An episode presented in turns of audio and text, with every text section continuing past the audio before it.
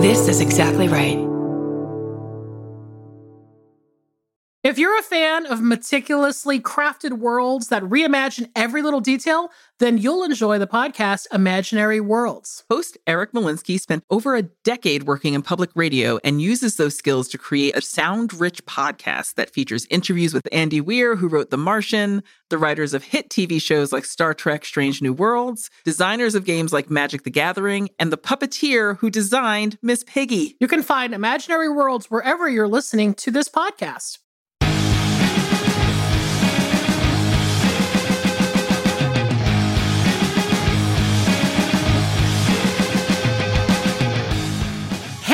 Everybody. Welcome to another episode of I Saw What You Did. My name is Millie DeChirico. I'm Danielle Henderson. And that's right, we're here to talk about movies again with you. And Danielle, we I'm looking at the watch. We got no time to dilly dally because we have none. Quite an exciting guest today. I have not been this excited, and this is no no slight to us. I have not been this excited to record since we started this podcast. Oh, me, me neither. Let's let's just get that out of the way. Like we are. Yeah. This is a uh, this is an epic epic episode, and we're both super excited. Oh my god, I truly cannot believe that this day is here.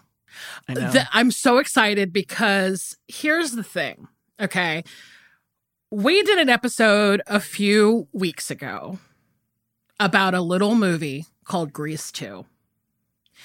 And I remember texting you the morning that the episode dropped, and I was like, already we have like a shit ton of comments about and emails. Yeah. Yes. And I was like, it hasn't even been out for more than like a couple hours. like it dropped in the middle of the night, and suddenly in the morning, it was like so many comments. I mean, to the point where I was like, wow, I had no idea like this it's a, it's a new holiday yeah oh my holiday. god it's we have activated so many people and it made me really happy because as people heard in that episode i go embarrassingly hard on my love for grease too. like in in a like i listened back to it and was like i sound like a maniac and um I hope that I'm not scaring people. But then I realized that everybody kind of feels similarly, which actually made me feel very validated. So Yes. Yes, and you know, um, because the whole thing was my argument was that Grease Two is better than Grease One, and I was like, everyone's going to come at me, but actually the opposite happened, no, where I got Grease, nothing. Grease Two is better than most of the movies that came out that year. Yeah, I know. Like exactly. I'll say it, and say I it. instantly said, like, I don't like the first Grease. Come at me, I don't care. There's a lot of people that actually that that said that too, which I was like, yeah. wow, that that went the opposite of how I thought it was going to go. You, you, should feel validated across the board, but especially for today because yes. um, today's just a joy, and it's someone who is strongly tied to Grease too, but who we've also mentioned on the podcast before. That's right because we've loved this person's work. We have a guest today and we've loved this person's work for a very long time. So we've mentioned him before in discussing the Inside Man or Inside Man and, you know, other other movies and, you know, films that he's part of. But we thought, why not just get him on the pod? Yes. why keep why keep this love siloed to ourselves? Yes, let's force the person that we love to sit here and bear witness to our intensity. That's my whole brand. Yeah, exactly. I'm a passionate person. Well, yes. So, you know, let's just, without further ado, let's just introduce our very special guest for this episode. You will know him probably as DiMucci from Grease 2. It's the dreamy Peter Frechette. Hello. Hi. Hi, Millie. Hi, Danielle. Uh, and you you can't see this video, but the dreaminess just continues, like just yeah. like a fine wine. Because we're zooming. Yeah, you're you're sitting in front of this beautiful bookshelf. Just beautiful. We're so so excited to have you on the pod. Thank you for agreeing to be on our podcast. Oh, I'm excited to be on it. I love listening to you two. I think oh. it's because I'm, you know, I'm nutty about movies anyway. So I, uh, you know, I I want to go deeply granularly into hearing people's takes on movies and talk about movies. But you're also like your friendship and and it, you're like, a, and speaking of movies, it's like you're a fantastic, like just the goal of the best kind of buddy picture. Cause Oh. You're salty, filthy, sometimes hilarious, really, really smart, and really like there's a finishing each other's thoughts and sentences. It's great. It's it's great to listen to because you know you're listening to a great kind of friendship. Oh my god! Thank you Yeah. so much. I'm I'm not equipped for I- this. I'm gonna cry. I know, me oh, too. Oh, go ahead and cry. That's because that's my that's my bailiwick. I love all the crying. Oh. I love drama. Yes. No, Okay, but I I mean, can't. I, I can't am sure. I'm wait. sure most of your listeners think that too. And they must. Oh, that, yeah. We we do get You're a lot of comments that say something to that effect, but that was just so eloquent and beautiful and.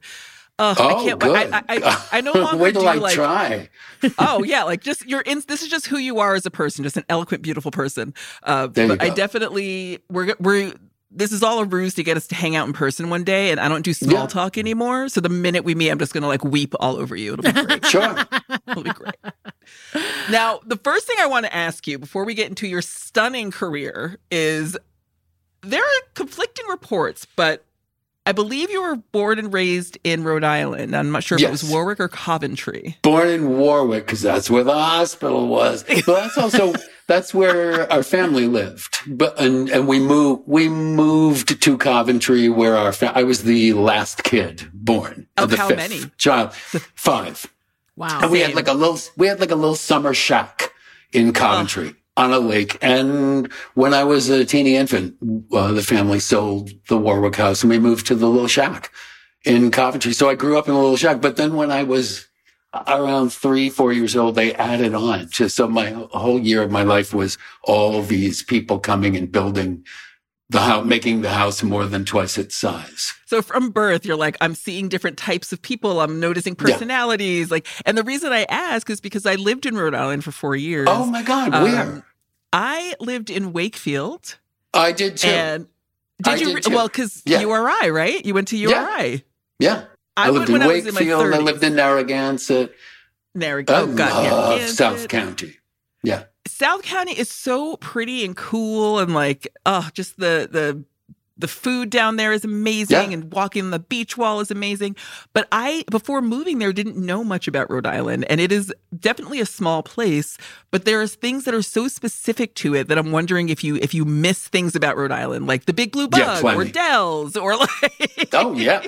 I have. I have a. I I I miss Del's so much. Me too. Just out of the blue. This usually happens in the middle of the night if I'm awake and I'm on the iPad and just following so many like oh I, how did I get down this rabbit hole? Mm-hmm. I ended up looking at Del's lemonade t-shirts and sweatshirts and I ordered some and now I have. Of course you did. Yes. You have to. It's like ingrained. Del's is a, a frozen lemonade that is like no other, and Yeah. it is a and cornerstone the of my life. texture and- of it texture of it, taste of it, you wouldn't find it outside Rhode Island. I wore my Ugh. Del's lemonade t-shirt one day. I live in Atlanta and I was in the Trader Joe's in Atlanta and a woman came and she, was pushing her basket and she said, Oh my God, I love Del's. and I said, Do you though? Do you? And she said, I, oh my God, it's just delicious. My husband is, my husband and his whole family is from Rhode Island. And Whenever, whenever we go, we go to Del's. Oh my Lord, where you from? And we talked about Rhode I Island. that. I was like, you don't sound like you're from Rhode Island. Yeah. exactly. it is such a specific and weird and wonderful little place. So I just I love that we have that in common because it is Yeah. the weirdest and wildest place that produces the best people and clearly the best actress. It's Peter Frechette and Viola. Davis. What more do you fucking Yeah. want, people? Right?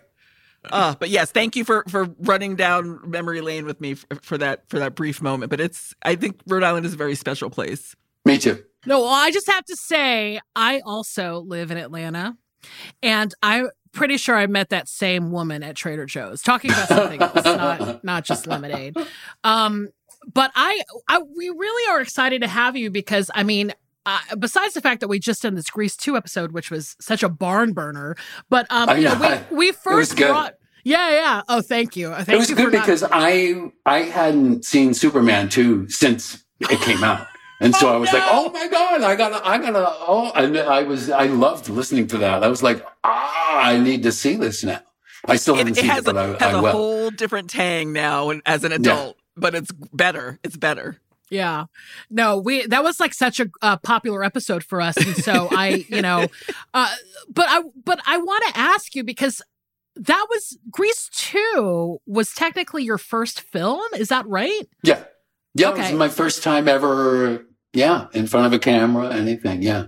Wow. But you had done theater. Yeah, in New York. I was sort of struggling along and yeah, do, trying to scrape together a career and working in the restaurants and yeah. Do you remember like how like how did you get involved with it? Was it something that you were making a conscious decision to be like, "Oh, I want to be in movies," or you know, I'm I'm going to try out for Sure. this part or something? almost almost every actor I knew wanted to be in movies. Yeah. We were all in New York and we were all I came up with uh, we don't even need to get into it now, but I came up with just a ton of people who all exploded in their own time. It was kind of amazing that we all started as this little group. But no, I had an agent who had seen me in some stuff and would submit me for stuff and I got submitted for Grease 2 luckily I didn't, and I went and I auditioned in New York because in those days, this, we're talking more than 40 years ago now. We're talking 81, summer of 81, I think. Um, and I was a kid. I was a child. Yeah. Uh, little eh, baby. I didn't know anything about anything.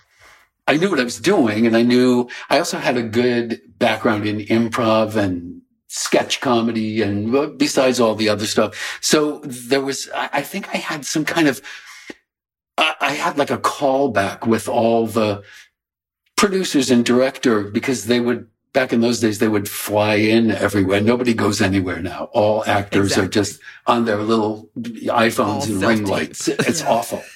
It's um, so bad. But I was, I think I was uh, doing, I was doing, they asked us to improv. There was a group of us and they'd all read the script. I hadn't read the script. I only had my sides and I had learned some song from the 50s. and they, we, were- they were improving off the script, the circumstances in the script. And I just thought, oh my God, these people are amazing. I, they're, the bar is high. And so I started making shit up too. And it was good. And and the other people were like, what's he talking about? And so I think my audition was good because I thought I was just keeping up with how creative and clever they were. But I was just making facts and story points. like you said, you're you're naturally gifted, but also you have this, I- this did I say skill that? to improv. If I did, am saying cut that. it out. I'm saying. Oh, that. okay. We're saying that. You, you're saying that you that you had this background in improv. I'm saying, yeah, you're Yeah. naturally gifted. Like you definitely wanted to be part of it in a way that was Yeah. that still felt like you. It sounds like, which is perfect for an audition. That's all I ever want when I see auditions. It's like, I who also are you thought- as a? Yeah, I just thought once I read the script, I thought, my God, this is every boy, every doofus, hilarious, oversexed boy I ever knew in Rhode Island. In Rhode Island. You had a lot to draw from. Rhode Island is the horniest place I've ever lived, They- so you had a lot to is. draw from. And they all could have been named Louis DiMucci. They might as well have been. I went to high school with just every Louis DiMucci in the state. Yeah. So I was like, oh, I want to bring that and I want to honor, I want to be my own. Uh, I mean, I made him me, but I also made him, I enhanced my own inner doofus and inner oversexed and That is literally the story of my life. Enhanced Yeah. my inner doofus. yeah, sure. It's it has stood me well for exactly. decades. so you're on this, you get cast in this film, and it's, is your first experience, and you're filming, and you're like forming these relationships with people, and then again, like you have this background clearly in theater and in improv and in, in singing. Like, when did you start singing and thinking that that could be part of your professional life as well? I always sang. I always didn't. I didn't think. I, I, I, like when I, I loved. I, I was. Oh, my ear was glued to the radio all through my childhood, and I always knew. I could always tell you what you know. I knew all the lyrics to every song that came over the AM Providence radio station. Knew it all, um, and I just sang. I walked around singing all the time, and I didn't have any shame about it. I would sing loud. Um, Beautiful. and then I sang every once in a while, you know, in school, there would be a musical and I would never in high school, I wasn't very involved in theater because I, it just didn't, I, I thought, no, I'm going to go to college for it. No, my parents didn't understand. Why are you going to college? Why do you want to major in theater? You didn't even do it in high school. And I was like, cause I didn't like them. I didn't like those kids. Oh my God, thank you for saying that because I think I yeah. said that too. and I was in drama club, but I did, I kind of resented the drama club kids in a weird way. So I, it just warms my heart that you said that. I did a, I did a play in the ninth grade. Um, I did Arsenic and Old Lace and I played one of the cops, Officer Brophy. Oh, wow. Yeah. And, uh, yeah. And I think my big line was, Colonel, you promised not to do that. And I just, I said it all the time. And my brothers and sisters go, say your line, say your line. Colonel, you promised not to do that. And I had great fun, but I, I didn't, I started not being cast in the 10th grade and I thought, hell with them all. Yeah, and I exactly. But I went, I went to college. I would, uh, I would sing, you know, I sang. I, I had great teacher there who's kind of a mentor to me. And she had us singing all the time. Um, yeah, so I just, I, yeah, I sang. I'm a terrible dancer, but it doesn't matter. Same. You don't, you don't. I, I always tell Millie, I'm like, Millie, I do not have that kind of joy in my heart. I cannot dance. I love to dance and still dance, but it's not like in organized, you know, choreography. Right. Yeah. Whenever no. I've accidentally landed in something where there's choreography, it's, I, I earnestly work really hard on it. And the choreographer always says, almost exactly verbatim, almost always says, Oh, well, that's interesting too, what you're doing. you're, you're, having a real uh, uh, uh, all that jazz experience. That's yeah. the opening of all that jazz, where they're like, I guess so. I guess so. Oh, beautiful.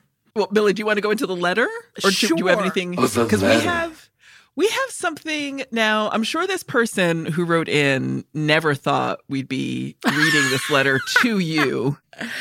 I understand because I can't believe that you're here after we said everything we said about you on this podcast, multiple episodes. So I understand. But it's a lovely letter and it brings up a question that I wanted to ask you anyway. So uh, we have a letter from Leslie C. And the subject is Thank you for the Grease 2 love. Ladies, I love, love that you also love Grease too. I am planning to buy a home in the next couple of months, so my parents said, don't waste money on rent, live here. So nice, but Lord, do they hate Grease too. And so I can't watch it while they're around. I love it so much. So much I have a Biker Heaven tote bag. I have loved it since getting the cassette tape soundtrack and played it with a Walkman while my parents blasted Phantom of the Opera in the car for what seemed like five years. My parents were singing along while I'm listening to reproduction like a little weirdo. However, why I wanted to write this specifically is Millie's comment on Dreamy DiMucci. We are one and the same. um, that's me breaking in. Sorry. no, no, break in. We are so low rent here. Just break in. Um, he was a fashion icon with those yeah. floral shirts. That lace item was amazing. I like that he helps his girlfriend's weird talent show. He is hilarious. His face acting is wild and has the best. He's mugging. Let's call it what it is. and he has the best voice of the T Birds. Although I love all of the T Birds as examples of how not to act in high school. I can honestly say his performance in Do It for Our Country was my sexual awakening. It was my Kevin Kline moment, Leslie C. As you know, as a listener of the podcast, Kevin Kline was my sexual awakening where I was like, oh, yeah, guys, I, I get it now. Yeah. Um, so Leslie had this experience with you. Now, I want to know how you feel about this. I want to know how often this comes up in your life and how does your husband feel about it? How do, does he know that he's married to like a sex icon? Yes. Yeah. It, I, I love, first of all, don't let me forget, uh, can, don't, uh, what was it? A biker Heaven tote bag? Uh, Let's go back to, bag. Where'd she get that? Uh, was that some Paramount swag or is it? A, yeah. I love that she had. Anyway, because I want to know she got it too. The whole. I know. I, I, know that you both have a whole thing about the biker heaven in the end of the movie, and like, oh whoa, God. the movie just went into the into the, the upper something. Dream. Yeah. Yeah. which, completely. That's exactly what they they did. That's that's exactly It's what the movie was. Yeah, this is a thing. No, I'm just me. I'm just me. Uh, but uh, no, I do. I I do hear. I, there was somebody. Yeah, uh, I, I've I hear it uh, from time to time. Uh, I really, I love that for you. I love that. That's how it should be. I get a lot of DMs about Oh, Really? yeah. because I'm easy to find on Instagram. You can't find me on Facebook and on Twitter. You can't find me at all. And my entire Twitter account is about um, uh, uh, American Ninja. Um, it's all like zillion, some political, Okay. but just zillions of tweets about, yeah, he, he, he scaled the wall. And Listen, so you need to come hang out with me and my grandma. That is her favorite fucking show. I know Oh, all yeah. about those freaks. They are scaling walls when they are on the roly thing, and I'm like, are they gonna make it? And they're going too slow. I am Yeah. right there with you. And you're Oh. yelling and you're crying. Yeah, it's, yeah. They always tell the story of like this person was born with spina bifida and now he can lift a car, and you're like, holy shit! Exactly.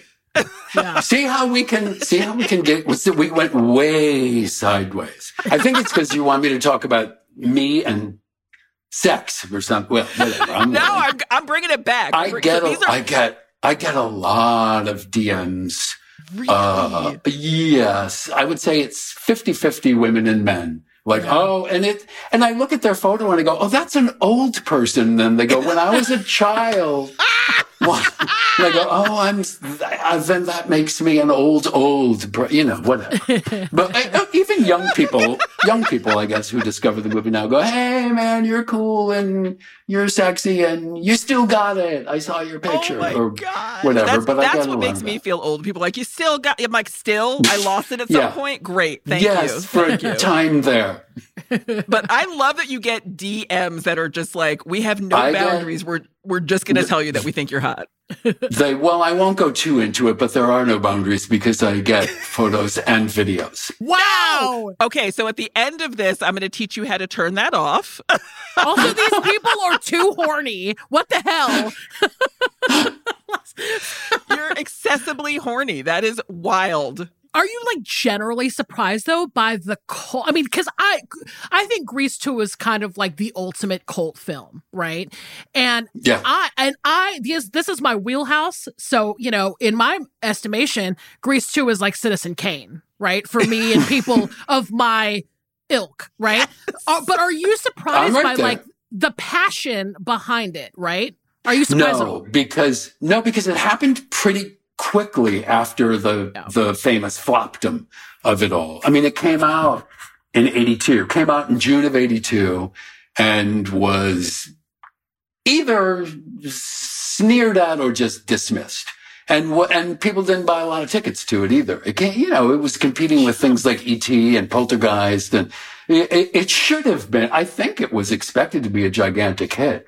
I didn't know anything. I didn't know. I did, I wasn't disappointed or let down. I didn't know what that world was at that time anyway. So I, it just seemed like, oh, okay, well, move on to the next thing. I thought it was good. It's cool.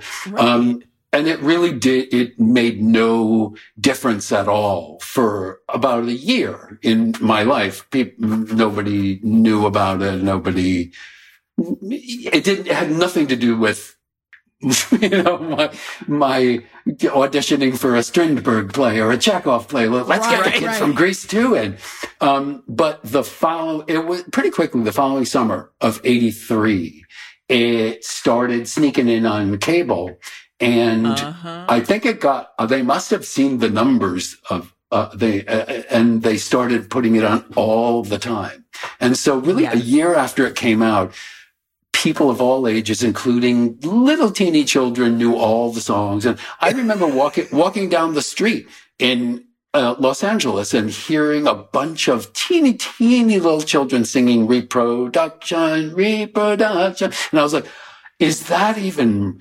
Right? But uh, I, and I was, and I was like, how do they know it? Do they have the record? And I was like, no, they're watching it right now on TV. It's on TV. And I was aware. And then I started that a full year after the movie came out, just as an anonymous person walking around, I started getting recognized everywhere I went. DiMucci. Yeah. And it, it, it actually never went away. I still, I, I'm in my sixties. Hi. But I refuse still, believe. I get recognized at least once a week, I would say, Wow. out in Amazing. public for And- and being in truly, Grease too. be- Not for being not- anything else. No, no, well, truly, I think I think that your your your career is so impressive in that like you're you stand out in everything I see you in. Like I always recognize That's you nice.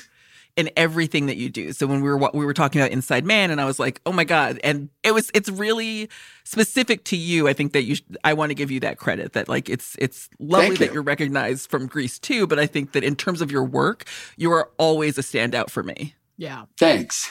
You know what I wanted to say about the fashion icon, uh, icon uh, of uh, and the lace?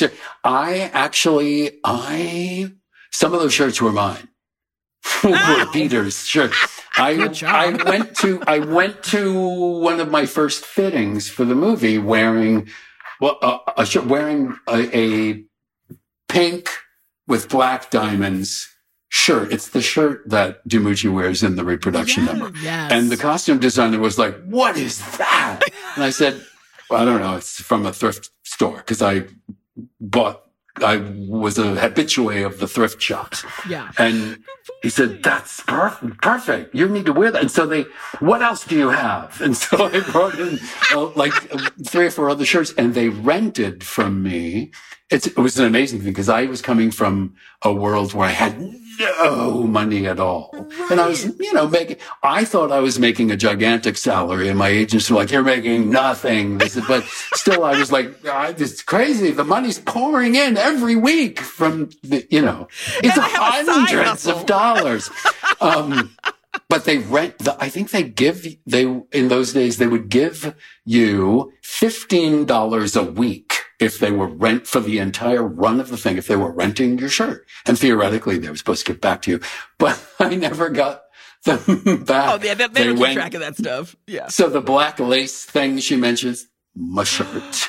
Oh, Oh my God. Leslie, Brilliant. Mm. Leslie. But uh, I, I gave, I was like, it's fine. I give it up to the universe. They went into the system somehow. But several months later, I go to see the Ron Howard directed film Night Shift with, Yes. Oh, yes. uh, uh, Michael Keaton. It was Michael Keaton's j- bursting onto the scene in like an amazing supporting role. Mhm. yes. And I'm thinking, this guy's great. And he's got fantastic shirts. Shows up in my shirt. no. I'm like, there are two of those pink with the black triangle shit. Mm, shows up in my shirt. Same I was costume like, designer. it went in, what? No, but it was the same studio. So it must have gone into some, Oh, I don't what? know, some, in the racks. And I'm like, well, at least, at, at least the shirt is like having a whole career in movies. Wow. This is the kind of movie history that I love. I live for. yeah. It's Like, the yeah. teeny weeny trivia. Yeah. We're gonna see that shirt come up in like The Last of Us next season or something. Like Yeah. I'm gonna Yeah. track that shirt now. It could. Why it should. it would look so good on Pedro Pascal. Wouldn't it? Everything looks good on that dude. My goodness. But yeah, I love and I love that that the, the way that Les, Leslie is talking about how ingrained this was in her childhood because I think a lot of us have had that experience as well, probably because it was on cable all the time. Yeah. Um, but it was just I would find myself singing songs from from this movie just wildly in my life out in the playground and just walking down the street and it just really it gets into it's the better ver- it's the better grease for a reason it gets into your dna it gets into your bones It's yeah, it's a whole nother movie from. It's a whole nother kind of movie, uh, which is what you basically said in your in your episode on your podcast. That from the first Grease, it's a whole Completely. nother movie, and also the songs. The first Grease, everything seems it's like it's all of a piece, and all the songs seem like they came from the same mind and the same just the same reason. The same, they all have this, they're, they're all different. They're great songs, but the, Grease 2 is all separate songwriters. What they did, here's another little piece of trivia for you. They wrote the screenplay. The, the screenwriter wrote the screenplay and it was determined, and obviously all these scripts are always, there's always a million people that have a hand in shaping it because I think they thought we've got a huge hit on our hand, a big moneymaker, Definitely. which didn't happen. We're all going to get a piece. They, they structured the script with little slots for here's where a song will go, a song about bowling or a song oh, about Oh. the but the the bomb shelters. Uh, They and they farmed it up. They they um they had songwriters uh, sort of bid to like submit songs. Here's my like they would read the script and they go, "Here's my bomb shelter song. Here's my bowling song. Wow. Here's my luau song." And they yeah they picked the Can song. so it's all soundtrack? different. Yeah. like I would need an alt soundtrack of all of those songs. And so they're all, they're all distinctive on their own and they don't all sound like they were written by the same team or writer or ear or voice or Yeah.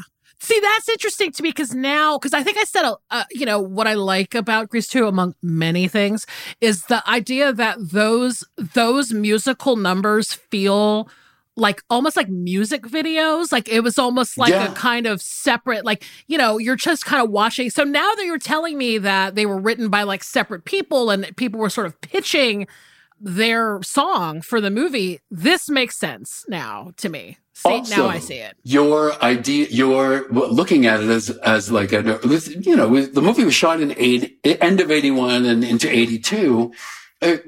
Totally formative, really crude times for music videos, like Yeah.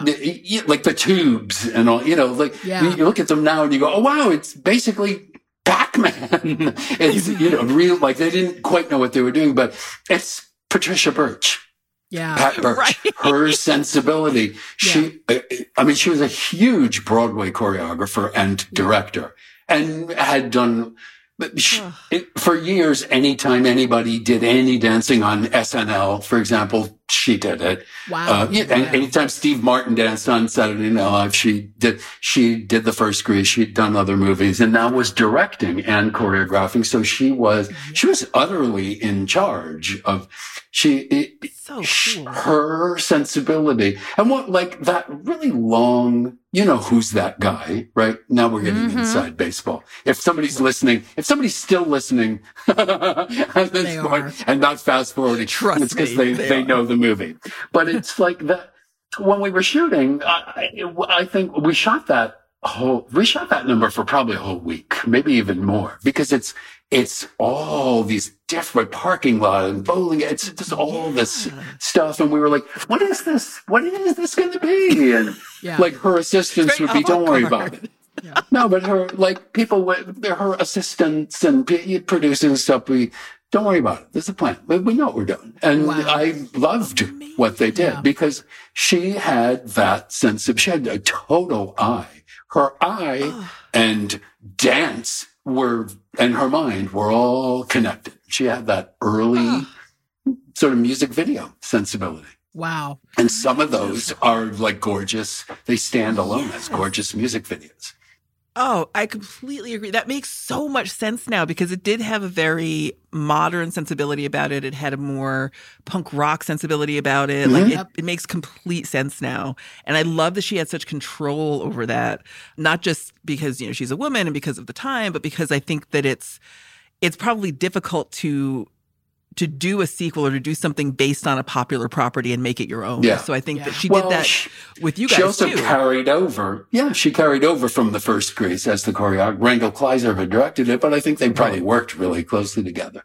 yeah no and also because she wasn't afraid of she'd d- done giant scale broadway musical stuff so she wasn't afraid of the giant scale of stuff. And I think she loves movies.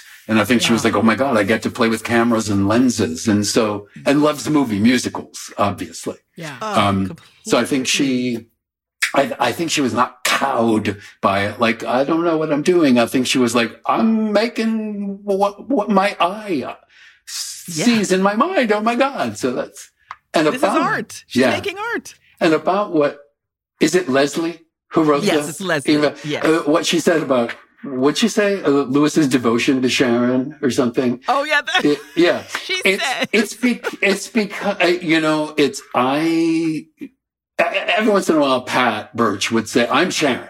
I'm the girl who was putting on the show. I'm Sharon. And at one point she said to me, she said, you know, if I'm Sharon, then you're, you're my boyfriend. Oh. Um, sort of kiddingly, but I was like, yes. And that, and that w- I was completely sort of weirdly secure and in a safe bubble the entire four months we made Yeah. that movie because I thought, Oh. I like her. She's my girlfriend. Pat Birch is Oh. my girl. And, and I treated Maureen Teefy that way too. Like I want to just, oh, I want to please her. I want to please, and, and that's in the dynamic. And that was in the dynamic between Maureen and me anyway. It's like, I want to make her happy. Yeah. She's got a frown on her face today. What can I do? You- Yeah. And that it was my, I mean, an actor looks for, what do I need? What's my overall thing I'm going? That was it.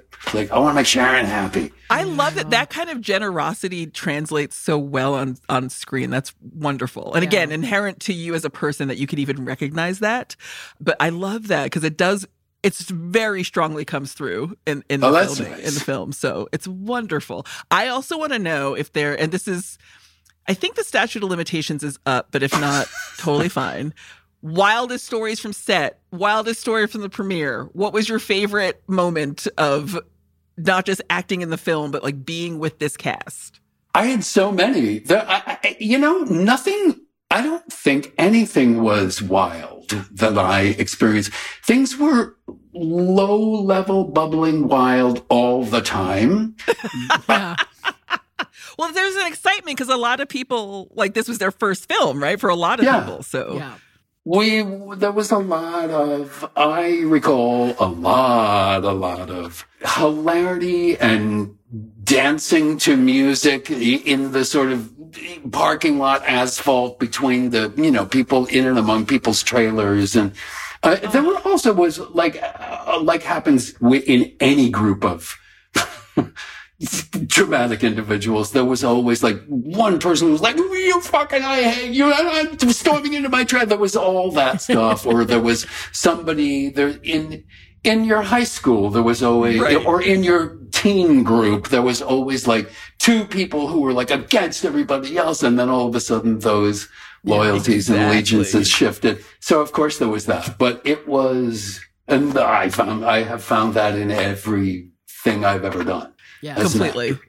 But Yeah, it was real. It was really, really fun. I love that you got to have that experience for your first time out. And then again, like I, I'm just I we could keep you here all day, but we're gonna just we're gonna pivot to this in person one day. But um I just am so excited that again, like the person that you are in your heart translates into pretty much everything I've ever seen you do. Yeah. Um, That's so and I just nice. kind of I just kind of want to know like what you're excited about now, because you have such a wide range of of possibilities and and I just I just want to know what what makes you excited now in terms of acting. I'm Like, do you excited about a bunch of stuff. First of all, I teach acting here in Atlanta. I t- I've taught in different periods of time in my life.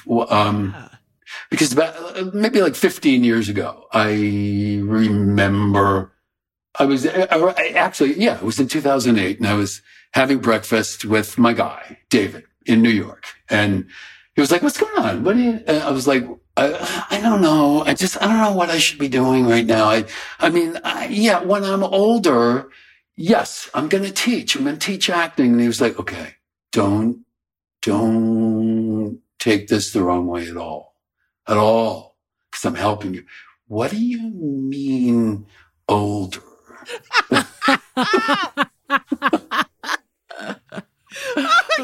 And I was like, what do you, well, what do you mean? What do you mean older? And I, it it was in that conversation that I decided, okay, I'm going to, yeah, I'm going to call some, I'm going to figure out. And it, it wasn't long before, boom, I was teaching at NYU and teaching, like taking over a friend's class when she uh-huh. went to, you know, coach somebody on a movie. Yeah. And so I did that for like three years while I was acting and then and have picked it up from time to time and coached a lot back in the old days. Like somebody would hire me to coach them. This is as I'm doing jobs too, but I was falling, I was falling in love with that kind of acting work where I didn't have to look fresh. or, You're not, you know, you're not number one on the call sheet. You could just Yeah. come in um, so I would get, you know, I would coach people who would do, you know, they would, I would go and sit in their trailer and Yes. whatever. But then I, I really fell back in love with acting in a, in a, because of all that, in a no ego kind of way, which has Right. stuck, I would say, to this day. And I was offered to go to be in the acting company at the Oregon Shakespeare Festival. And I thought, that's weird. I know nothing about classical acting. I mean, I know I watch it, but I don't do it. And I thought, I'll do it. That'll be like grad school. I'll have no ego. I'll just learn. And I stayed there for five, five full years. Um, Wow. and that, yeah, that brought me so much satisfaction because I loved acting and didn't care. I, I wasn't like, oh, I need to, who cares? I, I never had any indignation about, I need to d- do my shit and why are you, Yeah. why are you taking a step on my laugh line? You know? Yeah. So I still sort of love that. And now in, I, I teach a scene study, a couple of scene, scene study classes in Atlanta and I have great, uh, actors in my class. They're all working like pro Yeah. Actors. And I'm totally excited about that because as people re-up in my classes, we become a little company and we all know each other and we Yeah. delve deep into stuff. So I'm excited about that. And every once in a while, somebody, like last year, somebody asked me to go do this amazing play, The Inheritance by Matthew Lopez in Austin. Nice. And I went and I did that and it was probably the best. Yeah, it was certainly the best experience I've ever had as an actor. And I Oh. learned, I learned so much, not about, I, I, I learned who I was because you have to catch up with yourself every once in a while. And I realized, oh, I'm, yeah, I, I learned and accepted that I was old. no, well, well, let's even- say, to me what i'm what i'm hearing is that you you are and i love this these are my favorite kind of people on the planet is someone who's committed to lifelong learning and challenging Yeah. yourself Yeah. and that's Yeah. how you get to know yourself like this is who i am Yeah. now because i'm constantly challenging myself or oh wait i'm meeting myself at a whole different point in life and now i'm this person because i just took this job or said yes to this Yeah. thing Yeah. i love that and I, your students are so lucky to have you Yeah. and i it's just it's Well, really nice. impressive that you're like creating a um like like you said like your own kind of troupe and your own kind of group of Yeah. people because and Atlanta they is work. such a they, yeah they work like crazy. a big My- town a big working town Yeah. like that's Yeah. everything I've ever made we feel we're filming in something in Atlanta Yeah. so it's wonderful that you get to see that extension of yourself through through students I think it's it's beautiful and it's you're just again like so uh so wonderful I w- in the inheritance, the play in Austin. It's it was in two parts. It's. It's a seven hour astonishing play.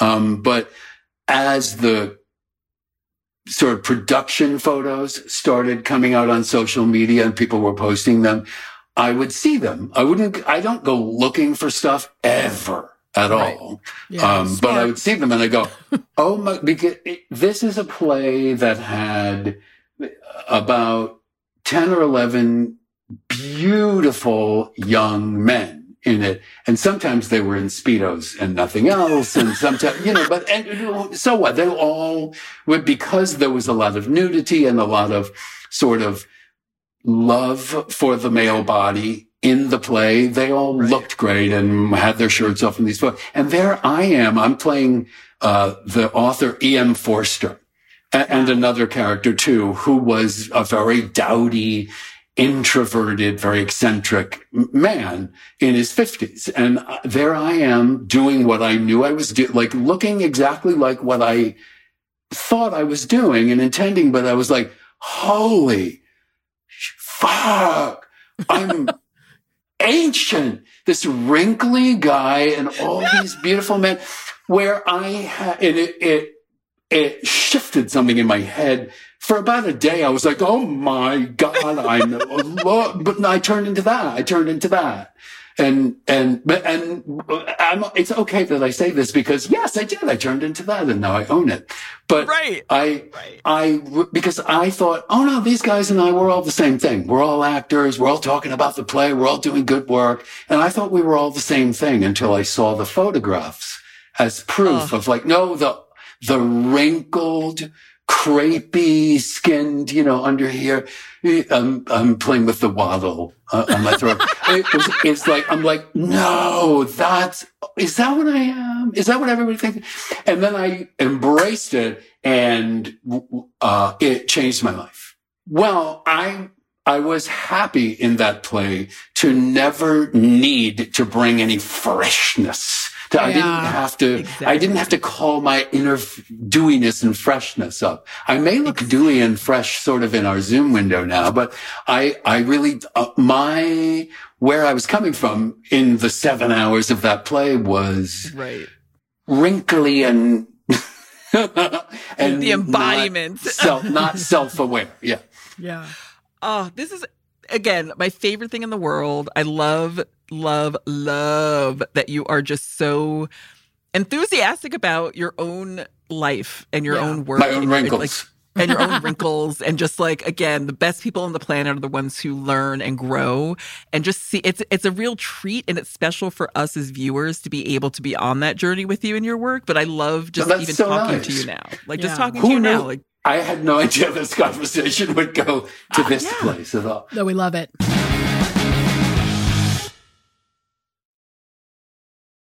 Oh my gosh, Danielle, what what am I going to say about what just happened? I don't know. I mean, is Peter Frechette not the most charming person you've ever met in your life?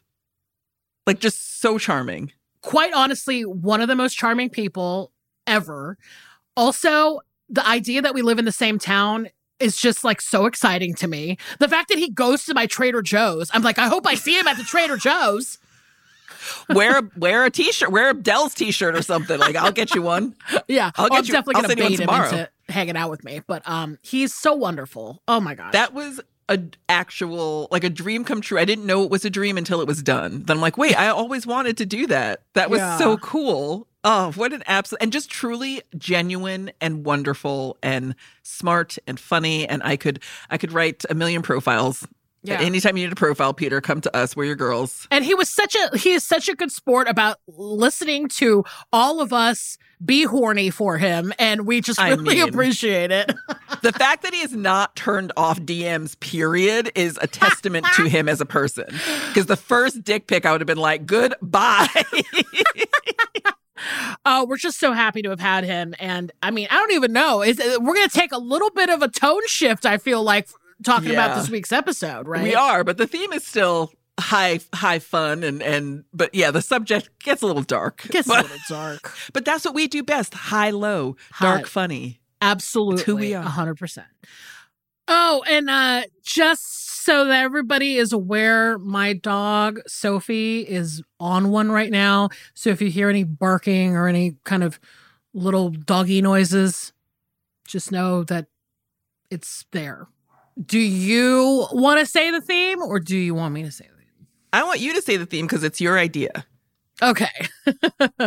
um so this theme this week is entitled I'm going to win that Motley Crue mirror if it fucking kills me.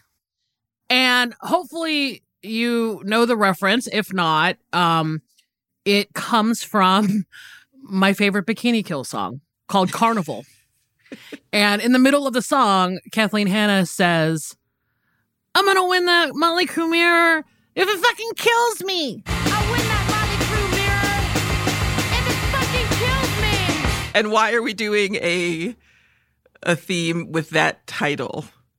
What is a theme itself about?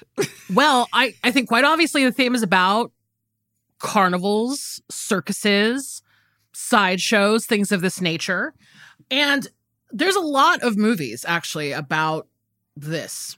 I mean, there's there's been many since the beginning of Hollywood. And so I I think it's an interesting way into movies because first of all, it's a world that I I think I along with a lot of other people are kind of fascinated in uh cuz it feels like it's its own thing with its own rules and its own you know sort of tempo, you know what I mean? And I will say that I think that the concept of like the carnival and the circus and stuff has changed over time, I think, mm. you know, I certainly went to a lot when I was a kid. I don't know about you. Not, I only went once. Uh, I went to Barnum and Bailey in New York City, and then there were always kind of like little. Uh, most of my experience with like circuses and carnivals was like um, small town county fairs where they would have yes. like carnival type arrangements, but it wasn't really like the point of going. There was other stuff going on behind it, but there was kind of like a a setup entry point with like some animals and some games yeah. and like that kind of thing. Yeah, I think by the time I had gone to, I mean, a carnival, we called it like a fair. Like that was like there used to be this thing called the North Georgia State Fair, and it would happen like you know, kind of in the fall. And uh, it for me, it was truly just a place to like wear my cool jean jacket and run around with my middle school friends, and you know, you know, like talk to boys. It I could care less honestly about the rides. I just wanted to like see and be seen type of thing. Right. But I think that at that time, the carnival, the fair was more or less just like kind of weird roller coasters and Ferris wheels and funnel cakes. It was kind of less of like, I think the stuff that was in both of our movies this week, like that iteration, I think had kind of fallen out of fashion. Yeah. If you know what I mean. I mean, for people, for sure, they still definitely abused animals for a very long time in most circuses, but there, I think there, there was a point in time around the time that both of our, our movies are set where there was this real push culturally for like the human curiosities. Yeah. So it's like when Sarah Baartman and you know people like like the geeks and the like people would be kind of dragged around for their and paraded around because they showed any kind of physical difference.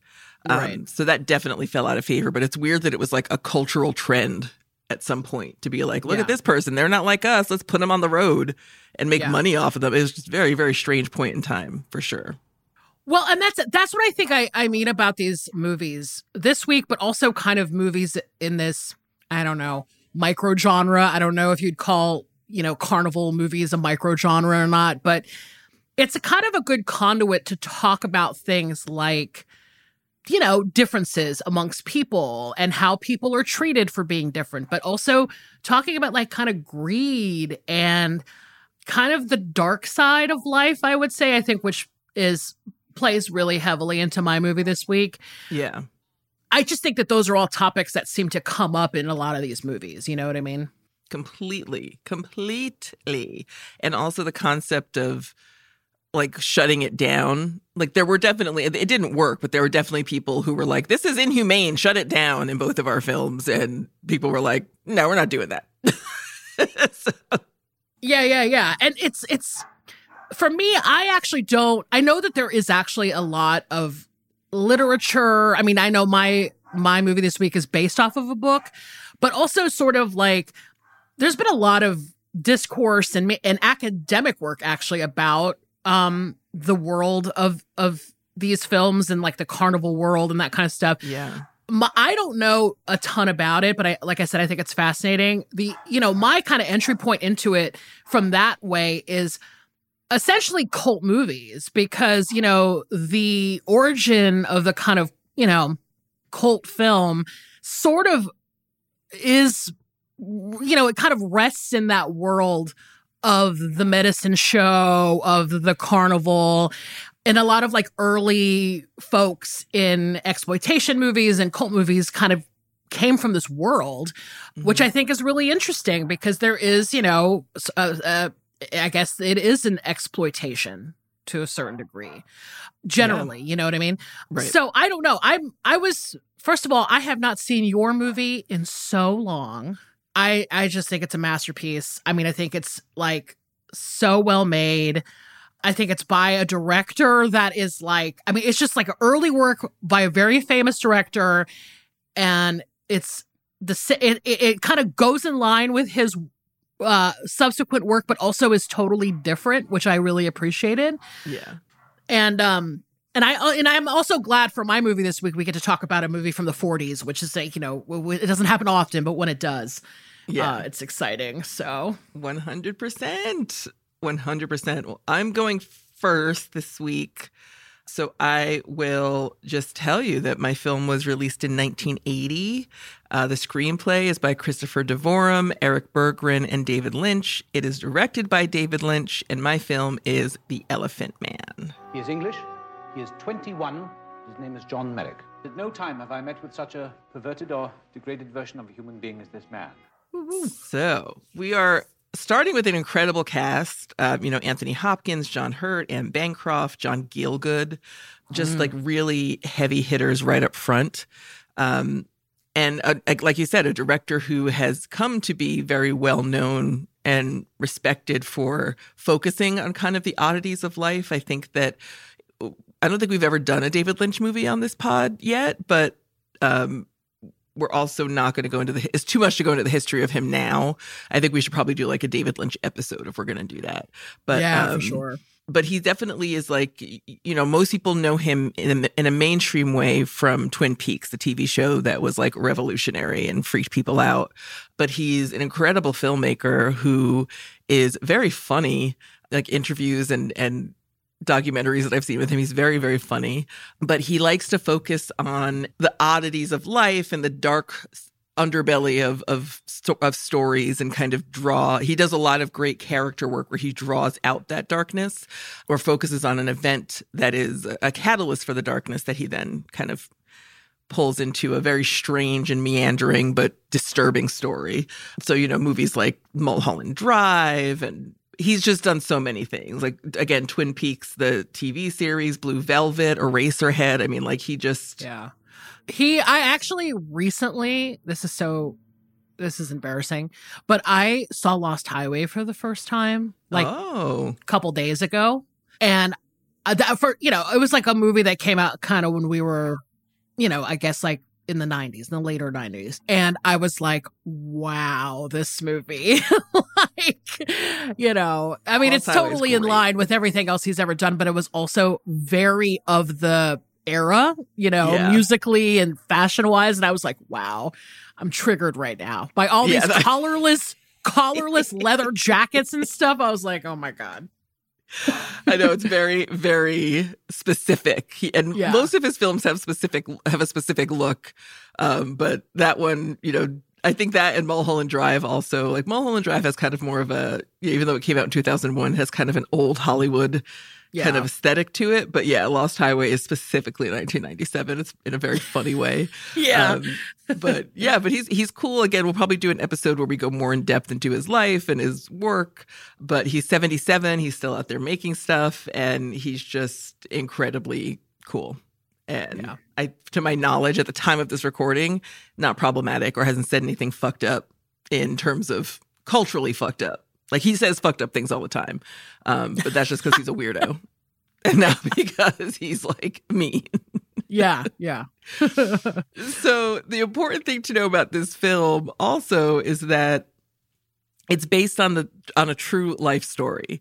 Joseph Carey Merrick was born in 1862 and died in 1890. Uh, he was a real person who lived in England, and he was known for having these severe deformities, which over time we've come to know as Proteus syndrome, which causes excessive growth of bones, skin, organs, and tissue, like everything in your body essentially could be affected by this.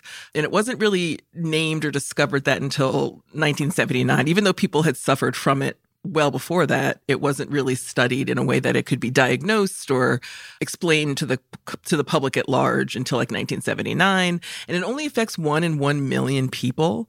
Um, so it's incredibly exceedingly rare. It's a very rare, gene- and it's a rare genetic condition. And the life expectancy, because of how aggressively it attacks the body, it's the life expectancy is not more between you know nine and twenty nine years old. So Joseph Merrick didn't show signs of this illness. In some instances, it says he didn't show until he was five years old. In some, it says he didn't show he showed it like a few months after being born. And my sources are like, you know, Encyclopedia Britannica and biography, but there's just conflicting information in some of these instances, but he was young. Let's just say he was young when he first started to show symptoms. Um, his mom died of bronchial pneumonia when he was 11. And his dad kind of tried to put him to work, like out in the street. He had, like, you know, his own haberdashery business and he tried to employ his son, but you know, the increasing his his appearance and his increasing um, tumors and growths kind of made it impossible for him to be out on the street selling things. Uh, so he was confined to a workhouse when he was 17 and worked there for almost four years. And then he he actually ran away to join the circus when he was 21 because he figured that was where he could find work. And that's where he was discovered by Dr. Frederick Treves. Um, so all of that is real. We see that kind of happen in the the movie. We don't get much of his backstory. We don't see much of his backstory, but his the way that he meets Treves is is real. That's how it really happened. And again, when he it's really sad, but when he was 27 years old, he died of um, a broken vertebra. And other sources again say he died of accidental suffocation, but it seems like it was a mix of both because his head was three feet in circumference and it was too heavy for him to hold up. So if he laid down to sleep, uh, he would die. And it was again probably a combination of both accidental suffocation and a broken vertebra. Um, but he was only 27 years old, which is really sad. So the Elephant Elephant Man movie is based on a real case um, and a real person, and I think that it's it's something that David Lynch, like he truly does a great job in this movie of focusing on Merrick's humanity. I will just tell you right off the bat that this movie makes me cry like a fucking baby. This is yep. this is my notebook. This is my Steel Magnolias. It's the Elephant Man. Like there are yeah. several points of this film where I just break down. Me too. Because um, I cannot stand to see marginalized people or differently affected people treated poorly. I just I cannot stand it in my bones. I hate seeing it. I hate it so much. Um, and it's been like that since I was a little kid. The first time I saw this movie, I was of course way too young. Um, yeah. my grandmother loved it. So I watched it with her when I was like, I don't know, 9, 10, 11. And it just always made me fucking furious and sad that how he was treated. So I will get into my, my little one sentence synopsis before we start talking about that part of the film. And my one sentence synopsis is that an intelligent and thoughtful man is confined to a life of circus based misery due to his genetic condition that gives him a bumpy and enlarged appearance. Mm-hmm. So again, like it's because it's the circus, you get to kind of first see how he's introduced by Bytes, who's the guy who kind of owns him, so to speak. Like, you know, there's another way to put it. Like he owns this, he owns a human being. He's enslaved yeah. him. Yeah. And um, of course, there's a story about how uh, the reason that John Merrick looks like this is because he was born to a mother who was trampled by elephants in Africa. Because we got to find a way to blame both. We got to find a way to blame moms and Africa whenever possible in the circus. You said a mouthful. The circuses are fucking relentless when it comes to women and Africa specifically. Yeah, yeah. So everyone is like, there are a few people again, like trying to shut this circus down. And it's specifically because of Merrick, where they're like, this is not okay that you're treating this man this way. This is, and some people are like, it doesn't, you would think it comes from a place of, um, like humanity. But I think the way it's presented by Lynch is kind of like this is too gross for us to even look at. Like this is not even like this goes too far even in the spectacle of like the human curiosity. Right. So there's this instant like it's before you even meet or see Merrick, you're instantly aware of how uncomfortable his presence makes people. And Treves comes along and again he's a doctor and he's kind of curious and he wants to meet Merrick. So he sets up this private meeting with Bytes and then you get to really see not only what he looks like but how he lives because he is treated like an actual like an absolute animal. Yeah. So Bytes kind of keeps him in this dank basement dwelling or in a crate with monkeys and he kind of you know he's he eats potatoes. He eats like like he just eats nothing and Bytes beats him all the time for anything. If he makes a noise he gets beaten. If he he just is in a miser- miserable situation. And so when Treves first meets him and he wants to treat him in, in a medical sense. So, you know, he, the little boy that works with Bytes kind of runs and is like, hey, uh, Merrick's not doing so well because Bytes beat the shit out of him again. So the first time they meet, they're kind of, or the first time he kind of comes in contact with him, he treats him as like a medical curiosity himself. And he kind of shows him off to his other doctor friends and is like, you know, I'm working on something big here. Um, but then because of this beating, he's actually falls into Treves's care.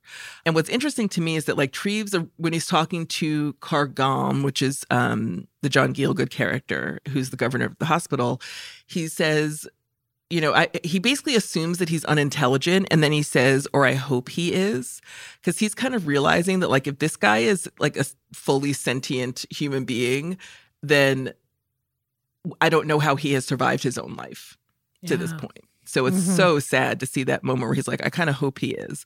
So he moves him into the hospital and he's kind of trying to keep it secret, but everybody knows that he's there because nurses are screaming and people are freaking out every time they have to bring him a cup of tea. And then we also meet this this night guard who flat out says he's going to make money off of him. Like he just walks in first night and is like treats him like a spectacle and just makes him feel makes Merrick feel so deeply unsafe in a place where he's supposed to find comfort. And since he's incurable, nobody thinks he should be there anyway. Um, so you know, Treves is trying to do his his best to like encourage people to think that Merrick should stay. And Carr Gomm's like, I don't know, man, this is weird. Like you prepared for this interview, and he can only say like three words, and like this is weird. And then after when they leave. Again, a scene that makes me cry. Uh, Merrick just starts reciting a verse from the Bible and they come back and he's like what the fuck? You can talk? And he's like yeah i can talk and i can read. I'm a very eloquent speaker actually but we don't hear his voice for 40 minutes into the movie because he's scared. Um, Yeah. he's completely terrified of this situation because his whole life he's essentially you know again since his mother died since his father wasn't able to help him he's been treated and you know and again as his body continues to grow these you know fibrous and tumorous growths he's treated increasingly more like an outcast. So he doesn't trust anybody. And it's he's but when he starts talking and he's like yeah i used to read the bible every morning and like there's just something about that. I think what makes me cry about that scene is that there's this notion that at one point in his life he had love and care and then he lost that and so he's aware of what he has lost not just the situation he's currently in but he's aware of what he it just breaks me down every fucking time Yeah. every fucking time so treves kind of just like takes over Merrick's life and Bite's like, yo, I want my fucking moneymaker back. And Treves is like, nope, all you do is profit from this man's misery. And in a very interesting turn, Bytes turns to Treves and he's like, yo, Doc, you do too. Cause he's like, did you not just like have him up in front of your whole medical board? Yeah. He's like, did you not just like show him off for your own personal gain, for your studies and the advancement of your own career? Yeah. And I think maybe it's because Anthony Hopkins is just such a great actor, but there's something you can see in his eyes in that scene where he's like, oh shit, like if I'm going to keep Merrick here, it has to be purely altruistic. Like it can no longer be me writing about him or showing him off. So there's kind of a turn then where where Treves become or Treves becomes becomes more like his friend or like a caretaker, and really wants to understand what Merrick's life has been. So now that he's kind of got everybody on board, because you know they realize that he might not be cured curable, but he's definitely a human being who can think and talk and deserves some care. The governor of the hospital actually writes a letter to the London Times asking for help to keep Merrick in his own secure lodging. And it works. So Treves like invites him to tea. And that scene breaks me down because he meets Treves' wife and he cries from he says he's he's never been treated so well by a beautiful woman. But one would Mhm. argue that he's never been treated so well by anyone. Like he's never been invited into a home. And it's just it's again, it's it's so affecting. The movie is so affecting. And I think it's maybe because Lynch shows us what Merrick looked like right away, that that Yeah. is no longer the you know that the shock of that is gone early on so you can just focus on the story and the humanity. I think that's a really important directorial move yes. um, that they made with the script and with the the directing for sure. But yeah we kind of like get into merrick's life then at this point and realize that you know like he's again he's he's feeling more comfortable. He's got his own little suit. Uh, he meets this actress who's played by anne bancroft. Her name's mrs kendall. And she's just she's just such a lovely kind of entry point into the film as well because she is she's just kind of enamored of him, but she doesn't treat him like an experiment. Like she just truly is his friend um, Yeah. and finds him, you know, again, thoughtful and intelligent and curious and just wants to kind of dig in to that with him. Um, you know, she gives him her picture and just like wants to make his life comfortable. So they develop like a really interesting friendship. And again, the the hits just keep on coming. I cry again when right when Merrick reaches this point of safety where they are so careful with him in his own room, his own apartment essentially, that they won't even hang mirrors. Here comes this fucking night guard with a gang of people from the bar and they break into his his flat and just terrorize him, like absolutely terrorize him, like pouring booze on him and lifting him up in the air and showing him mirrors and like he's just ter- they're just terrorizing, making women kiss him and lay on him and like It is- it, it just it make and oh just it truly makes me weep every time I see that. I hate that. It just brings up the ire. It makes me so mad Yeah. but so again like so i think what's the most disturbing is that this was his safe space and he every time he thinks he's comfortable or he thinks he gets a footing it's demolished by some uncaring person Yeah, there's Um, that part where he, oh my God, this is, it's just bone chilling and makes me feel so sad for him is when he talks about, he just says, I think the simple thing he says is the nighttime, yes knowing that the nighttime brings him the most pain because of this like ongoing situation with this guard. And it's just like breaks my heart, you know? Ugh, he doesn't have a moment's peace. No peace. And he and there's yeah, again like in the modern sense there's a point where you might be asking like well why doesn't he tell treves or why doesn't he tell someone? But then you flash back to the earlier part of the film where it's like well he's scared. You know he's always in terror because he doesn't feel that his life is his own. And he relies on people to get by. So he's afraid that if he complains i'm sure that that something will go wrong for him. He he wasn't raised in a world where he could say something and have people hear him or understand him um, or care for him. So it's just, again, like this stunning study essentially of the human condition in that way, where he's reverting back to what he knows. And, you know, the nighttime is unsafe for him and always has been. But, oh, it's just, just makes me cry, just breaks me down. So Yeah. I will say, and I'm I am going to spoil the ending of this movie because it's based on a real real case. But one night, Treves essentially finds out what's been going on, and he fires the night guard and he apologizes to Merrick. But there's a little interstitial in there where Merrick actually leaves that night, like where he kind of gets terrorized and and goes off on um, an adventure, goes back to the circus essentially, and lands in France, and then ends up coming back. Um, again, another scene that makes me cry when he comes back, and these kids in the train station are like pelting him with things, and he's, you know, being chased by the police, and it's again maybe one of the more famous lines of the film, but he, they kind of corner him in a restroom, and he t- they take off his hood, and he just screams at them, you know, I'm I'm a man, I'm not an animal, and again breaks me down every fucking time. It just this movie just, just makes me cry throughout, and it's like a two hour movie. But it just it's just again like him recognizing his humanity is one thing, but him voicing his humanity is like new to him and new to us as a viewer and just breaks my heart that he has to even say that that people around the world who are treated in this way have to say that is heartbreaking Yeah. But it's yeah it's it's just he he makes his way back to Treves, but it's really sad um, that he has to go through that. And then that's when Treves apologizes and it's like I had no idea what was going on. And he has some comfort and some some joy after that point because he's back with his friends and he likes that he has friends and you know. But, it, but it's also revealed at some point when Treves is talking to um, Mothershead, the kind of head nurse. Uh, it's revealed that he's dying and he's dying because of his condition. So they're talking about Miss Kendall who wants to take him to the theater for an evening. And they're like, Does she know he's dying? And he's like, Treves is like, I think so. Like, she has to know. But they go they go to the theater and again another sob moment where at the end of the show miss kendall comes out to the stage and points him out and the the audience gives him a standing ovation.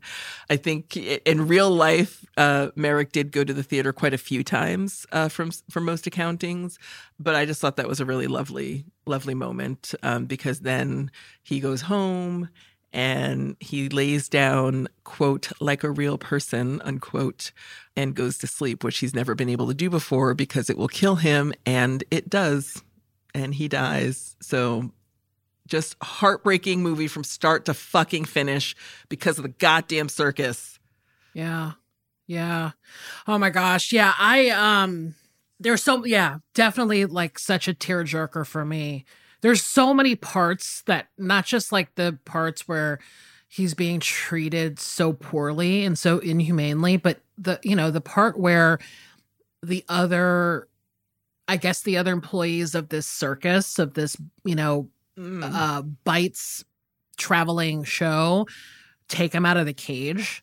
Oh. And like I mean, I fucking bawl when that happens. Like they're so gentle with him. And I just, you know, it's that moment where you're just like, yeah, I mean, this is such a, what, I mean, what a story. I mean, I honestly, like, I had to go and like read about him, the real person. Yeah. Because I did, you know, it's just the thing where you kind of know the general legend, but I kind of wanted to know more about him. And it was just like, it's so fascinating. But this movie, I think, is, I think it does like it, it tells the story without it and you think okay there's a director like david lynch right you're thinking well you know this could be this very i don't know like scary sensationalist thing in mm-hmm. the hands of of a director who kind of comes from the worlds of like cult film and that kind of stuff but i think he does like the fact that this feels like his most kind of like commercially popular you know straight up narrative, you know, film, I think says a lot because it's like, you know, it's the story itself is right. so sad and so heartbreaking that he him playing it straight is the act- actual way to go. You know what I mean? 100%. And it, it, received like eight Academy Award nominations, and it was like his most commercially, I think, one of his most commercially successful yeah. films, but also the, the, the fact that it wasn't nominated or didn't receive any kind of honor for the makeup effects prompt apparently prompted the Academy uh, to create the award for best makeup the following year. Yeah, which oh, I think yeah. is cool. That is cool, but um, yeah, just I'm so. I watched it on the Criterion Collection disc. It looked gorgeous. I mean, it's this gorgeous, like black and white. I mean, every time I see a movie from the Victorian era. It's just it's fascinating because it feels like I mean it's industrial, which I also think is is a, a, there are there are some David Lynchian parts to the film, which is that there's a lot of like industrial sounds and like clanking, and there's you know you know like that's like in every one of his movies. But I also feel that like that is also like a, a part of this era, right? right? Of the Victorian era of you know this dark, murky London kind of world. So I don't know. I just think it's a I like I said, I think it's a masterpiece. I think it's like such a, a great film and very sad and very moving. And uh, yeah. Uh, yeah, fits the theme perfectly. So it does. Thank you. Thank you. And it should be seen. I think that sometimes people who are not familiar with him hear David Lynch and think that's probably not for me because it's going to be weird. But yeah, that's not always the case. And I think that, you know, even his films that might be a little bit more artistic are still very worthy of watching. But yeah. this one in particular is a great entry point to seeing kind of what he does and, and, yeah you know what he does with a story and it's based the movie is based on a couple of books if you're interested in reading about merrick at all um, joseph carey merrick john merrick one is called the elephant man and other reminiscences you know the word by Frederick Treves. Um, Treves did end up writing about Merrick um, after his death, uh, and the other is a, the Elephant Man: A Study in Human Dignity by Ashley Montagu. Yeah. Uh, so that's, you know, definitely look those up if you're interested in learning more about this real life case. Um, but yeah, I thought that when I when I was presented with this theme, I thought there's no other movie for me to choose. This yeah. was too important in the scope of my life. And yeah, I just can't, can't not choose this. Yeah. Also, Mel Brooks produced it. People maybe don't know that because he didn't make that very public. Yeah. Uh, and he did it. He didn't make it public because he was like, I don't want people to think this is going to be, you know, a blazing zany- saddles or Exactly. something. Yeah. Uh, which I think is smart. I think it's very smart. right. He did that with a couple of films where he was like, uh, I, I know what my oeuvre is. Yeah. so I'll just be behind the scenes. Yeah, exactly. and again, like married to Anne Bancroft. So Yeah. it's, Yep. you know, incredible that they get to they get to work together in a variety of ways throughout their lives. But that's again for a story for another episode. Yeah. But yeah, I just I love this. Yeah, great choice. All right. So, you ready to talk about my movie for the theme this week? You know it. Okay. So, my movie for the theme, I'm going to win that Motley Crue mirror if it fucking kills me, is a movie from 1947. It uh, was based on a book by William Lindsay Gresham. Uh, screenplay is by Jules Furthman, directed by Edmund Goulding, and it's called Nightmare Alley. See those yokels out there? It gives you sort of a superior feeling, as, as if you were in the know and they were on the outside looking in. Have you ever seen this film before? I have not, and I also didn't see the the new one, Right. the remake.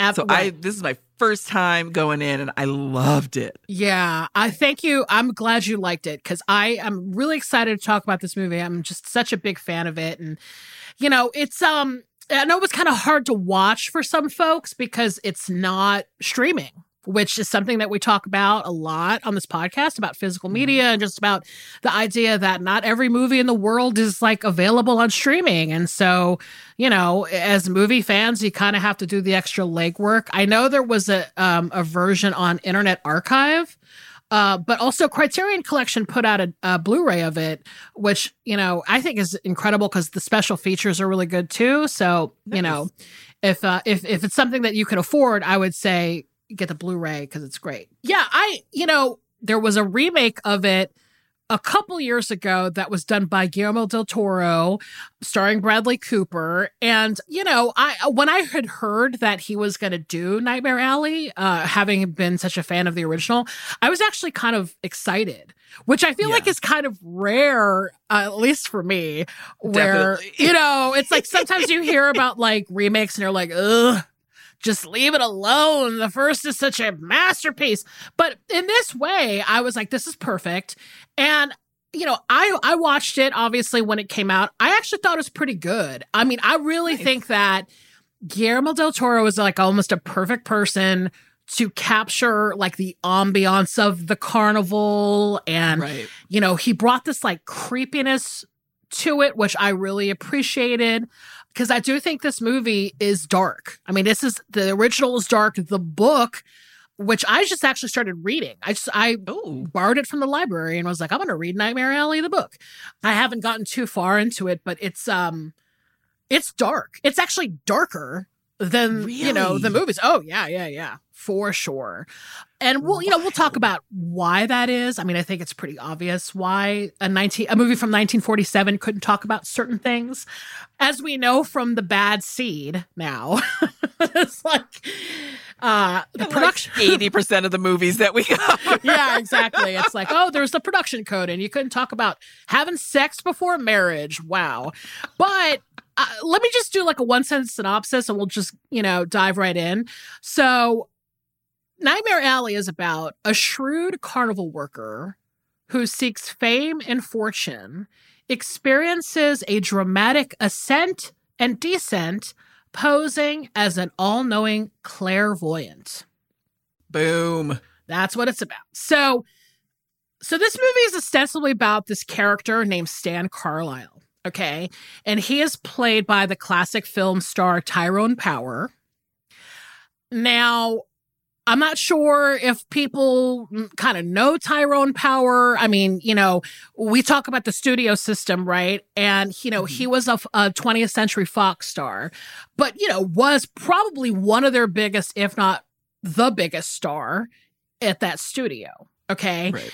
And in the in the 40s, uh, and even prior prior to, you know, like his early career, he was essentially a matinee idol. I mean, he was extremely good looking, which I think comes across in Nightmare Alley really well. I think he's very dreamy in that movie.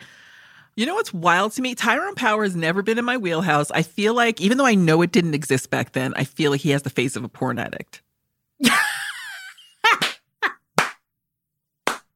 Which may be attractive.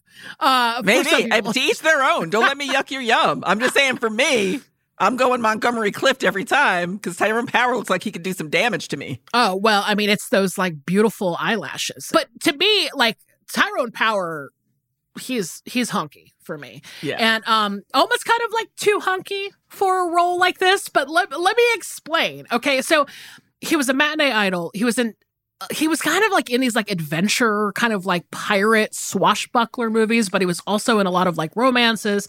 And by 1947, Tyrone Power is like he's basically like where's my dark turn?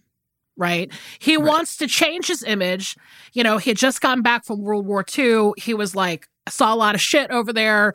Uh, I'm trying to, you know, do something a little bit meatier, a little bit darker. Okay. Right. So he encourages the studio, like I said, 20th Century Fox, to buy the rights to this book, Nightmare Alley, so he could star in the adaptation, right? And the studio was like, okay, we'll bite, but also like we're nervous because this is our biggest star. He makes a lot of money for us. And now he wants to do a, a movie about a character who's a pretty bad guy. Yeah. Right. This film is essentially a noir. I mean, it's it's a film noir movie. It, it, you know it obviously has a lot of of things that borrow from that sort of genre tradition, um, mm-hmm. but it also has like this whole carnival background to it too, which I think was you know pretty unique for this time.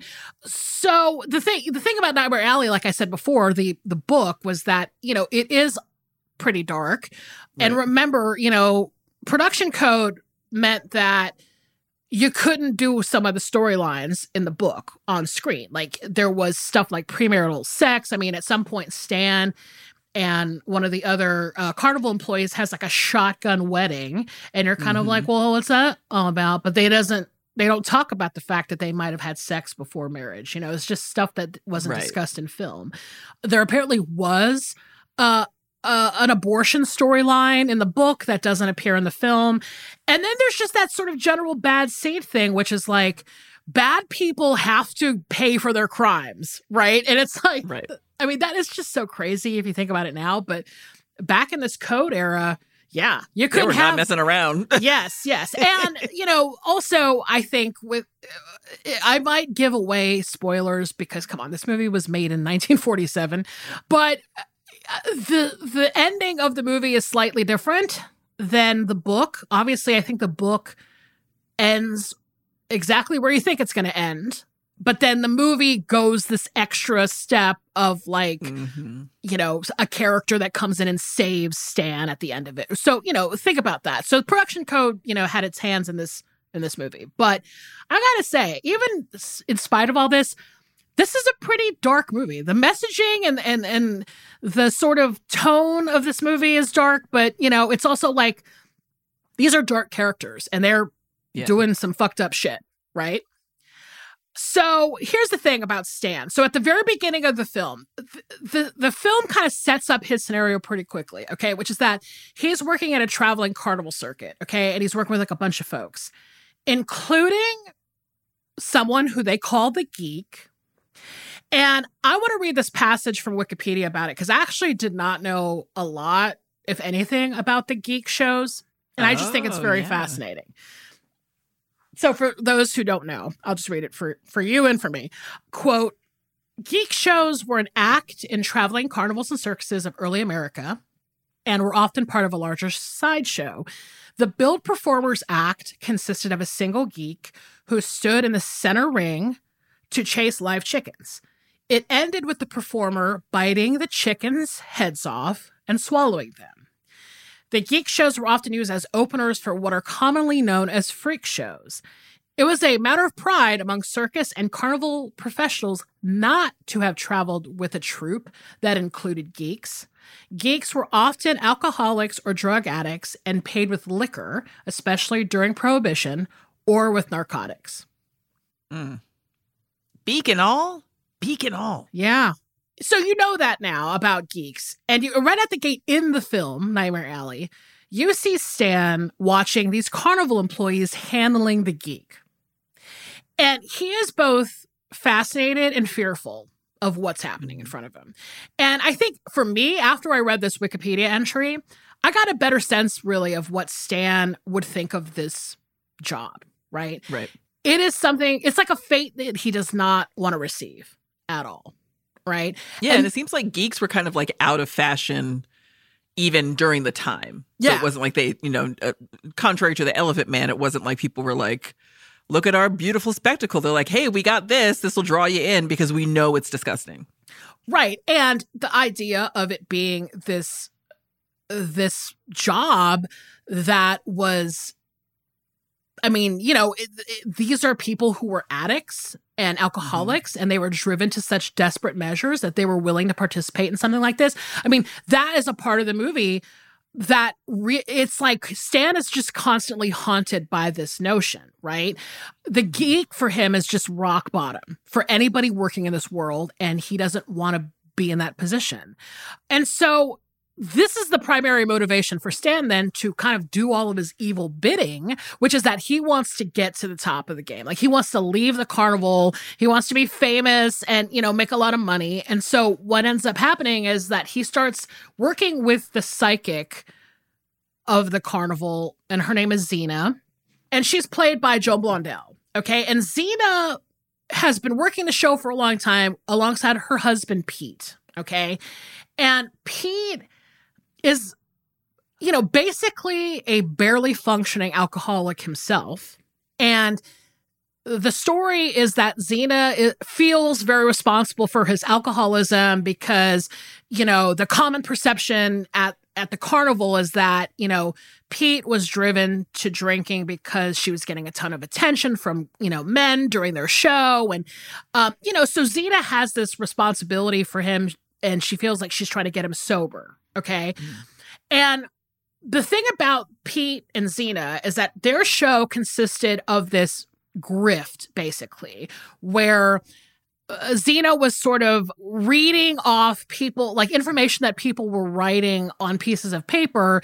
She was sort of like psychically knowing what was on the sheet of paper. But of course, it was a secret code that her and Pete came up with to signal, you know, what the information was going to be beforehand. So, uh, you know, that she would basically know what everyone was going to say. And obviously, this is like some incredible bulletproof grift to the point where Zeena's like, I'm not telling anybody about the code because it's going to be my cash cow. Like, anytime I want to get Yeah. out of the business, I'm going to use the code and, you know, become famous, which is, of course, incredibly alluring to Stan because that's his MO. He wants to be famous and he wants to leave the carnival. So he does what I think is kind of an interesting reversal on the femme fatale thing, which is that he is kind of an homme fatale in his own way. Yeah, he's using his, you know, his sexual uh prowess and his, you know, attractiveness being that he has very thick alluring eyelashes. And he's just tr- trying to, you know, get Zeena to uh, fall in love with him so that she'll give him the code, share the code with him. Okay. And, you know, Stan is sort of doing this while also being sort of like interested in another uh, one of the women who work the carnival, this woman named Molly, who is played by Coleen Gray.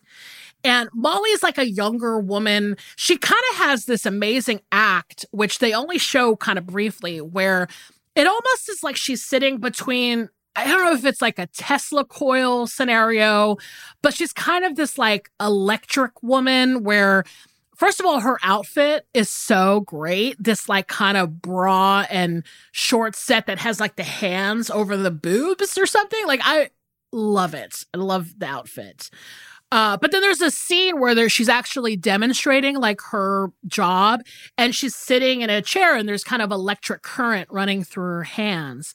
And it's my favorite part of the movie. I think it's part of the movie that a lot of people visually remember, which is that scene of her kind of, you know, with the electric running through her fingers. It's really cool. But so here's the thing Pete, Pete is basically drying out because Zeena is trying to, uh, you know, basically get him off the booze. Okay. And one night he comes out of the trailer and he sees Stan and Stan has like a bottle of moonshine and Stan's like, "Oh shit, let me let me hide this moonshine from Pete cuz we know that he's drying out, right?"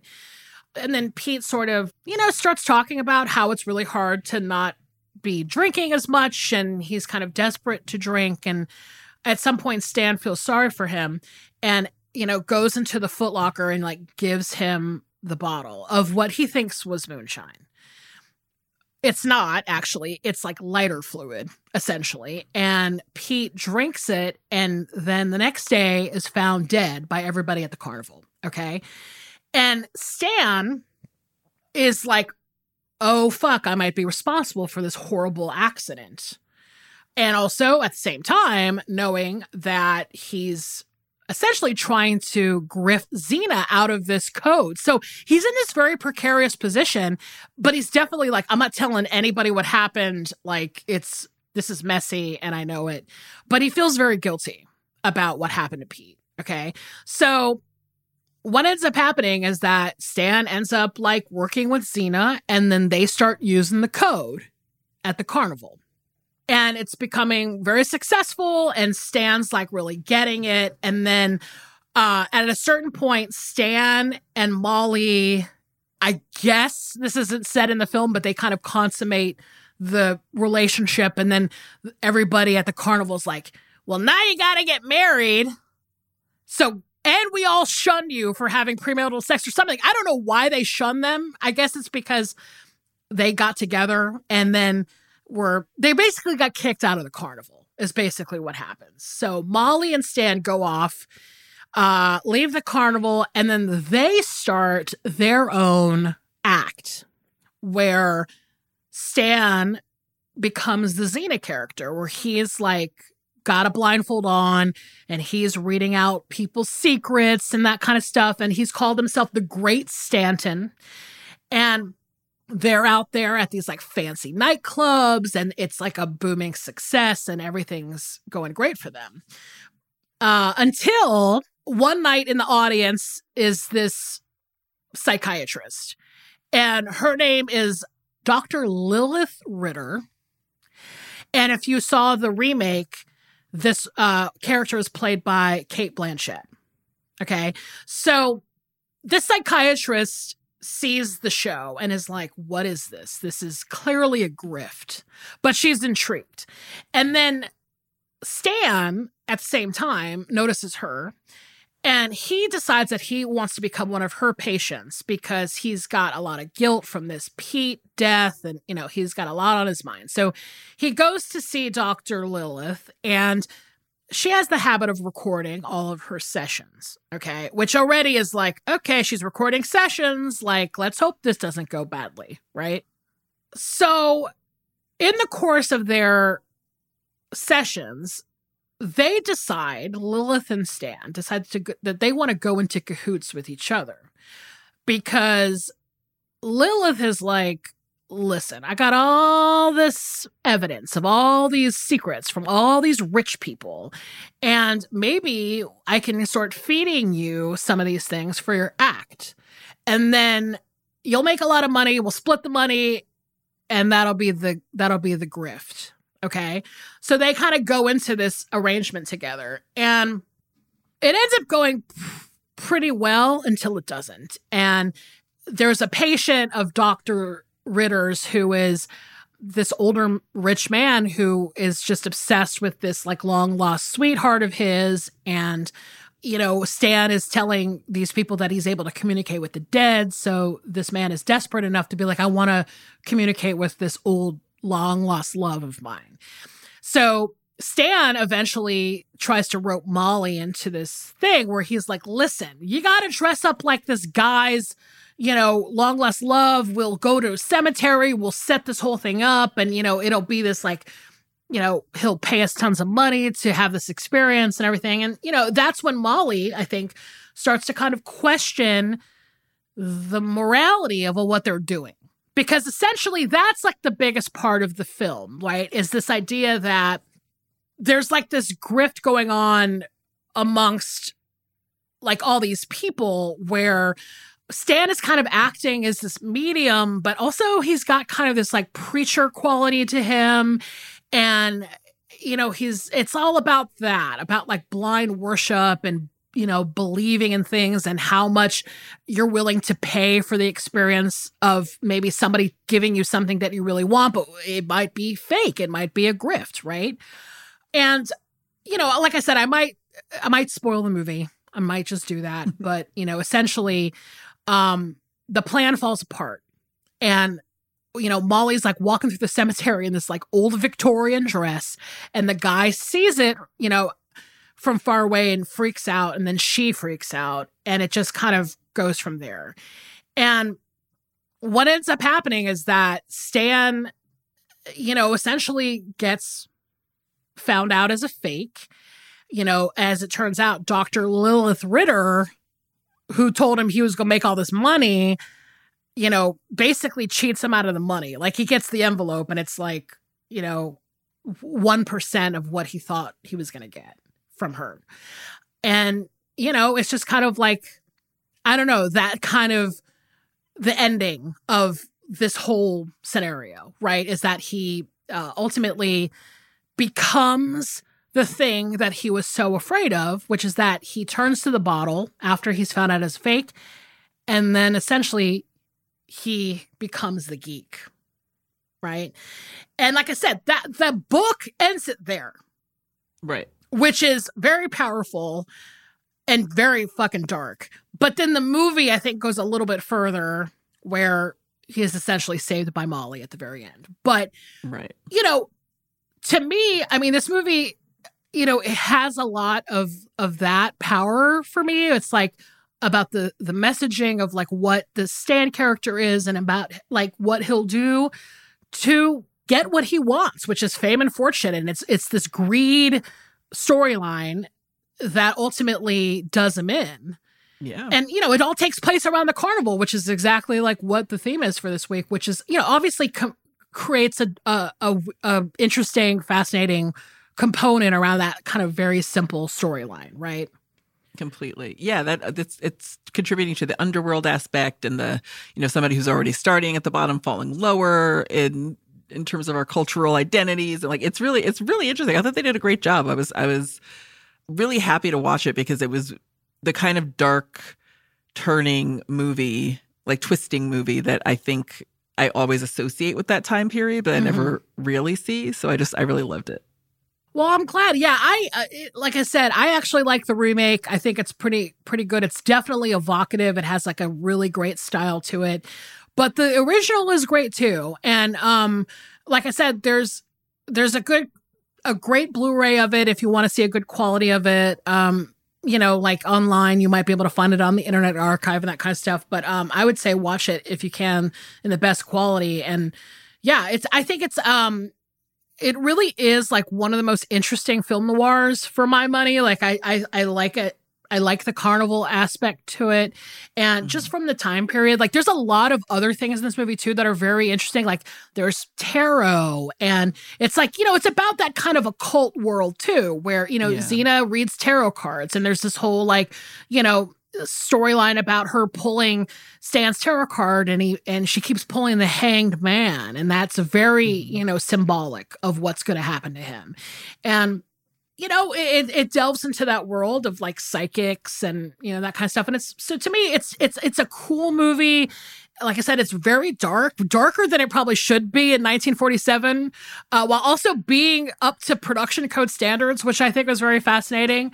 And yeah, uh, that's for me. I was like, we got to talk about this movie for the theme. So I love it. Great, great, great pick. Yes, thank you so much. Well, I I had a fucking blast on this episode. I have to say, I know, so fun, so fun. Great theme Love it. Great guest, great movies. I mean, this is this is why we do this, folks. Exactly. Um, well, listen, if you want to email us, please do so at I saw what you did pod at gmail.com. And you can find us on our social media at I saw pod on Instagram and Twitter. That's right. Plus, we have merch. Please go to the I saw what you did section of the Exactly Right shop to find it. And you you know those bonus episodes are rolling out all the time. So just keep checking your feed because the old ones are coming up and the new ones are coming out once a month. So so many episodes. You can't get rid of us. Well, listen, Danielle, do you want to tell them what the movies are for next week?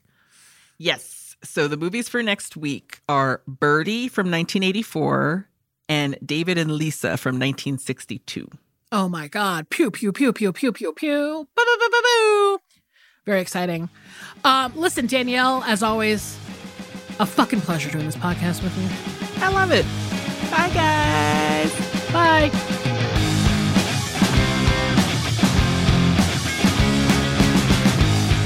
This has been an Exactly Right production, produced by Casey O'Brien, mixed by Edson Choi. Our theme song is by Tom Bryfogle, artwork by Garrett Ross. Our executive producers are Georgia Hardstark, Karen Kilgariff, and Danielle Kramer. You can follow us on Instagram and Twitter at ISawPod, and you can email us at I saw what you did pod at gmail.